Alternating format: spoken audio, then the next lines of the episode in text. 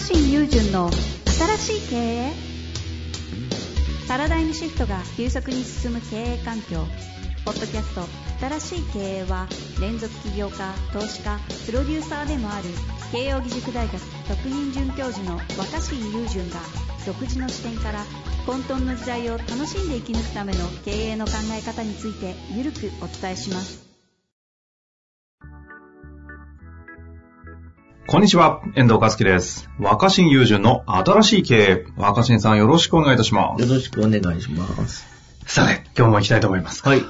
ですかね、うん、早速、質問行きたいと思いますが、はい、今日はですね、ちょっと長めのご質問なので、長め行きたいと思いますけども、地方の年商10億の3代目経営者です。とあります、うん金属加工系の工場をやっています。社員80名です。結構大きいね。9月に事業承継を行うタイミングでリブランディングを行って、ゆくゆくは新規事業の開発などもできればと思っています。うん、80年を超える企業のリブランディングを考える必要があるのですが、一旦どこからどのように考え、どのような企業と組んで進めていけばよいのかわからず、頭を悩ませています。若新先生は、新しいコンセプトを次から次へと生み出され、古い体質の企業や自治体も蘇らせているように思いますが、一体どのような魔術を使っているのでしょうか。ね、若新先生、一番言われたくないやつじゃないですか。いやいやはい。ということでね、いやでもここ若新先生でしょ。大得意じゃないですか。どっから行くんですか、これって。いや僕が、まあそういった組織文化を言語化するっていう仕事はたくさんやらせてもらってるんですけど、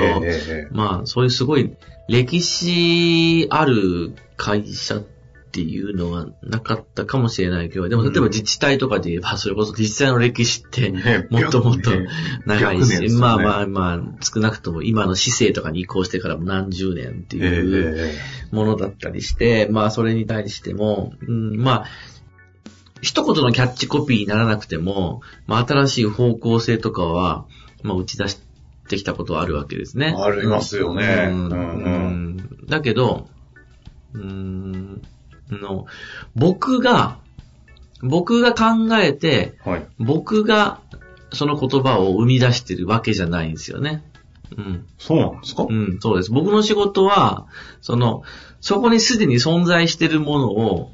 やっぱりこう引き出して感じ取って引き出して最後それをどういう言葉だと説明よりしやすいかっていうまあその言語に置き換える作業をしていて僕のやってることはすでにあるものを引き出すそしてわかりやすい言葉に置き換えるっていうまあその2段階初めてこういう話聞きましたねなんですよだからまずやっちゃいけないことはいきなりそのコピーを作る専門家とか、いきなりデザイナーを入れて、なんかこう、いい言葉を作ってくださいっていうか、デザインしてくださいっていうのは、やっちゃいけないと思うんです。なんでかっていうと、すでに、そこにある、本来あったものを見落としてしまうと思うんですよ。で、こういった、なんかブランディングするときの、すごく重要なところは、多くの人が、なんか納得できるものじゃないと意味ないと思うんで、なんかすごいかっこいい言葉とかをバンって打ち出しても、そういうので行くんだ、みたいな、っていうようなものでは意味がないっていうか、なんか一人歩きするだけじゃないですか。なんかこう社長が持ってきて、もう恥ずかしい、やめてくれみたいなのよくありますもんね。やっぱ理想は、そう言われてみれば、うちの会社って、そういう言葉として説明できるかもとか、確かに、その言葉でならしっくりくるとか、そういう風に自分たちでも言いたかったとか、そういう風に言っていこうってみんなが思えるような、納得感、腹落ち感みたいなものが必要だと思うんですよ。みんなが納得していて、それで、その言葉に、なんていうのかな、共通の理解を持っていないといけないと思うんですよね。なんか、まあ、ブランディングってもともとは刻印を押すって意味だから、みんななんかこう、掲げるみたいなものだと勘違いしがちなんだけど、なんで刻印を押すかっていうと、生産する側も買う側も、そういう価値があるよねって、お互いに納得できているところに合意の刻印を押すってことだったらしいんです。だから、ブランディングをするっていうのは、関わるすべての人たちとのコミュニケーションだと思うんですよね。うん、なるほどね、うんうんうん。で、長年続いてきた人気商品とかのブランドをやっぱ刷新するときは、はい、その消費者とか愛用者の気持ちを絶対にやっぱその置いてっちゃいけないっていうか、うん、その一方的に次はこうだからって掲げるものではないっていう、うん、掲げるものじゃなくて、やっぱ一緒にコミュニケーションを取りながら深めていくものがブランディングするときに大事だと。あらゆる人たちのコミュニケーションのこう合意点みたいなとこですか？はい。で、それで、じゃあ僕の場合どうしてるかっていう話なんですけど、うん、僕が、うん、毎回そういったブランドっていうか組織文化を作り直す、明文化し直すっていう時にやってること毎回一緒なんですよ。毎回一緒なんですよ。はいはいはい、毎回。それは、膨大なおしゃべりっす。膨大なおしゃべりをずっとします。膨大なおしゃべり。うん。多分さ、おしゃべりをさせるってこと？いや、おしゃべりをするっていう。若新さんも入って。あ、僕もそう、僕だけが、当然僕だけがそのブランディングの重要性を訴えるとかじゃなくて、うんうん、その会社に関わっている人たちと、相当な時間喋りますね。最近も社員10人ぐらいの会社の、それこそリブランディングって言われるやつを、まあ、半年以上かけてやらせてもらったんですけど、はいはいはい、やっぱ一回2時間ぐらいの時間取って、ご飯食いながらとか、で、ご飯食いながら喋って少しまとまってきたら、簡単に資料にまとめて、まあ、それを投影しながら、やっぱ1時間、2時間、うん、喋るんですよ。で、この、そもそもそこに本来漂っていた文化を引き出していくときのおしゃべりを、うんうんまあ、僕はその創造的なおしゃべりって呼んでるんですけど、はいはい、創造的なおしゃべりにはいくつかコツがあるんですよね。へー。で、真似できると思います。創造的なおしゃべりは。なんですか？めちゃめちゃおもろい話じゃないですか。うん、それは何かっていうと、うん、その、創造するって、やっぱりその、創造に対して、この場合において、うん、対義語ってわけじゃないけど、想像ではないものって何かっていうと、僕は解決とか、うん、着地とか、うん、決定とか、結論、ゴールとか、うん、とかではないものが創造的なものとして必要だと僕は思ってるんです。で、みんなで集まってお話をするときに、やはり、じゃあ何を解決しようかっていう話し合いになりがちなんですよ。うんうんうん、だからそのうちの会社がよりお客さんに認知されて、はいはい、ね、高く商品が売れるにはどういうコピーがいいと思うとか、どんな風に説明するのがいいと思うって社長に解決策を社員聞かれたとするじゃないですか。はいはい、ほんならね、いい解決策言えなかったら恥ずかしいわけだからみんな手を挙げるわけないですよ。うん、シーンってなるんですよ。いや、なこと言われても、はい、みたいな。そうするとやっぱりブランディングの専門家呼んでくるようになっちゃうんですよね。そうね、確かにね。うん、だったりとか、なんかどっかに着地させようとすると、いや、2時間でそんないいことが浮かぶかな、みたいな。はいはい、2時間で、お前らなんかキャッチコピーないかと。で、あとは、ありがちなのは、社長が、これからは若い世代の会社だから、お前らに考えてほしい、キャッチコピーを。お前らにブランディングを任せたい。お前ら自由に考えていいぞ、2時間。あるぞって、2時間でそんな、俺らが見つけんのみたいな。で、なかなか見つからないんですよ。やっぱ、解決しなきゃとか、着地しなきゃとか、決めなきゃとか、正解を出さなきゃって思えば思うほど、僕らは焦って、で、新しくていいものを作って簡単じゃないので、いきなり2時間で生まれないと思うんですよ。で、僕が知ってる時っていうのは、まずは、今日は何も決まらなくていい。何も解決できなくてもいいと。どこに着地しなくてもいいと。ただひたすら、今この会社に対して思ってることとか、感じてることとか、うんうんうん、エピソードみたいなの、何でもいいんでっつって、まずひたすら、うん、その、発散させるっていうか、拡散的なおしゃべりを最初にしますね。私はね、死ぬほどこの方という魔術を見てるんで、そのなんか言ってる、なんですか、創造的おしゃべり。うんまあなんかやってるのを見てるけど、なんか自然にみんながバカ喋り出しますもんね。うん。でもその時には、実はコツがあって、うん、今日は決めなくていい。うん。答えを出す場じゃないっていうか。うん、これ、もうなんか一回でこの回で終わるの無理だと思うんですけど、なんかかといってあんまりね、こうノウハウとか聞きたいわけではないんですが、うんうんとは言ってもさ、こう、最後にキュッて集めるコンセプトに、ポンって、さっき言ってた、何でしたっけ、2段階にあったじゃないですか。うんうん、全部発散させて、はい、こう集約させるみたいな、はい。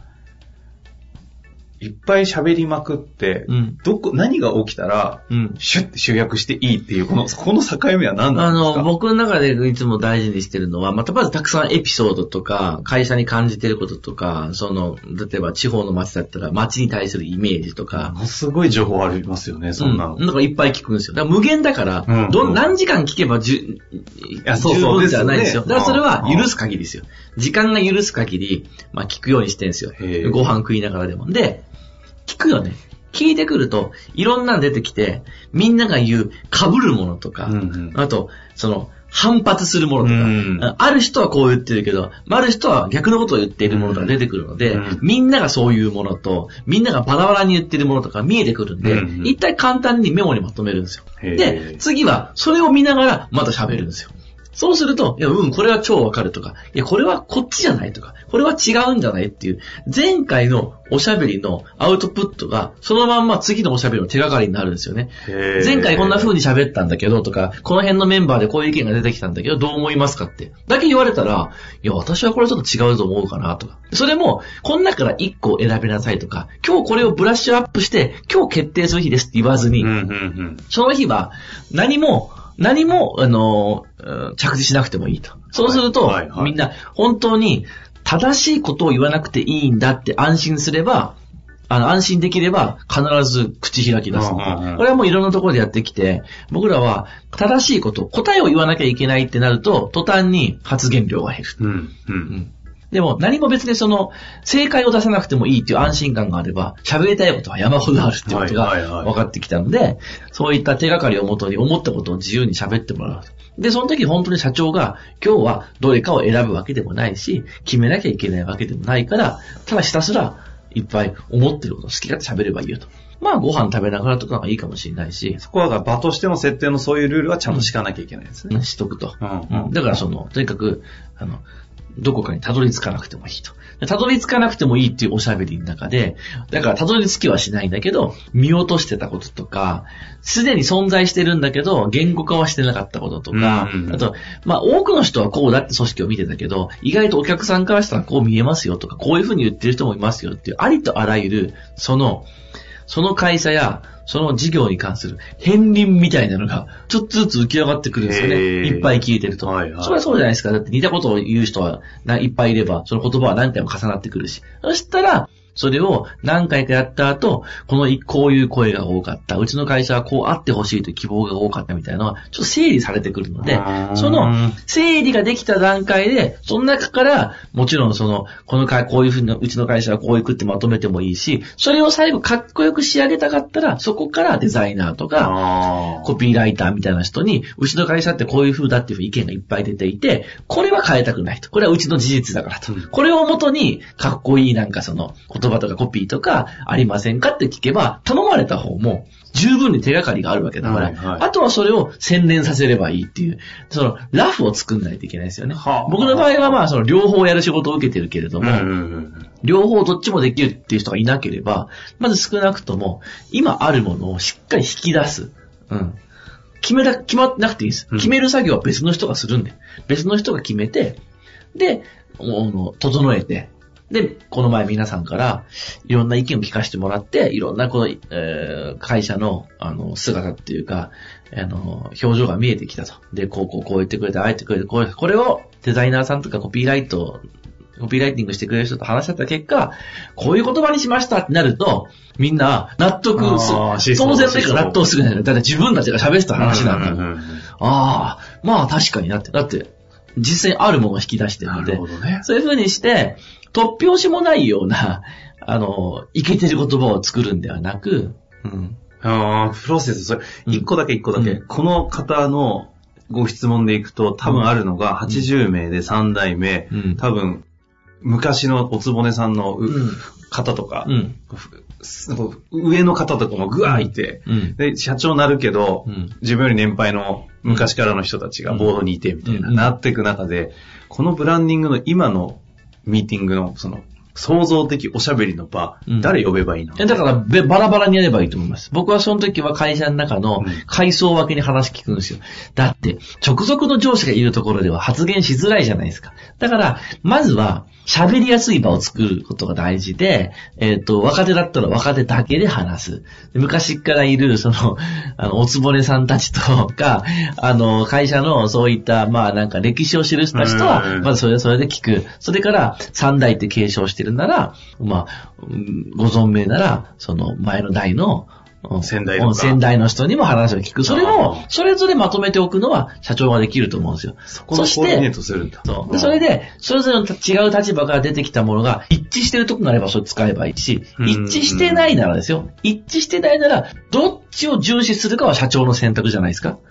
なるほど。それはやっぱりいろんな意見が出てきたんだけど、私は何よりも若手がどういうふうにしたいかを重視するので、よりこっちの表現を選びましたって言えば、それは経営判断じゃないですか。あるいはいろんな意見が出てきたけど、やっぱり先代から言われているものを守り抜きたいと。だからこれについてきてほしいというのも一つの経営判断。ただその時にそうじゃない立場の人がどういうふうに言ってたかってことが分かっているだけで、思い込みで突っ走ってしまうことにならないと思うんですよ。こういう意見もあったんだけど、その上でもあえてこれを選びたいんだってことが説明できる。こうやってみんなの納得感を高めて、新しいブランドを作っていけばいいんじゃないですかね。はあ、なんかよくありがちなのが、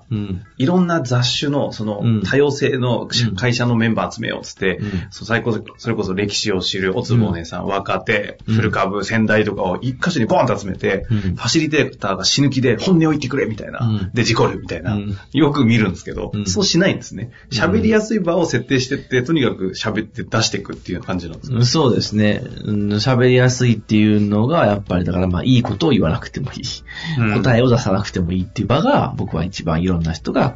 口を開きやすくなるっていうのは、今までやってきて経験しましたんだね。なるほどね。結局ここまで聞いて思うのは、若新さん呼んだらって感じにはなりますけど、でもそれコツはあるし、自分でもそのコツに沿ってやってますから、自分なりにね。そういうことなんですね。そういうことしてるんですね。ただありがちなのはやっぱり結構普段の会議って2時間集まったら、普通2時間も喋ったら何かを決めることが多いじゃないですか。2時間話して何も決まらないことっててか意思決定されない会議はダメだみたいなのはちょっと教え込まれちゃってますからね。2時間も時間をお互い割いたんだったら、その時間時給換算するといくらでとかね、この時間の生産性はって。だから、そういうこと言ってるから、みんな2時間の中で時間割いて仕事止めてやってきたんだからなんか言わなきゃってなりがちなんだけど、いや、そこで、この2時間は、そうじゃないと。まずは現状みんなからいろんな言葉が聞ければいいなって。これは無駄じゃないっていう、それを設定するのを経営者の大事な役割かなと思いますね。なるほどね。ちょっと相当なヒントあったと思いますので、ちょっとこの回はいろんな話が聞けそうなんでね、違う角度でもまた別の機会に、ぜひお話しいただきたいと思いますが、今のあたりが創造的おしゃべりをちょっとトライしていただきたいな、ということで終わりたいなと思います。ということで若新さん、ありがとうございました。ありがとうございます。本日の番組はいかがでしたか？番組では若新雄純への質問を受け付けております。ウェブ検索で若新雄純と入力し、検索結果に出てくるオフィシャルサイト若新ワールドにアクセス。その中のポッドキャストのバナーから質問フォームにご入力ください。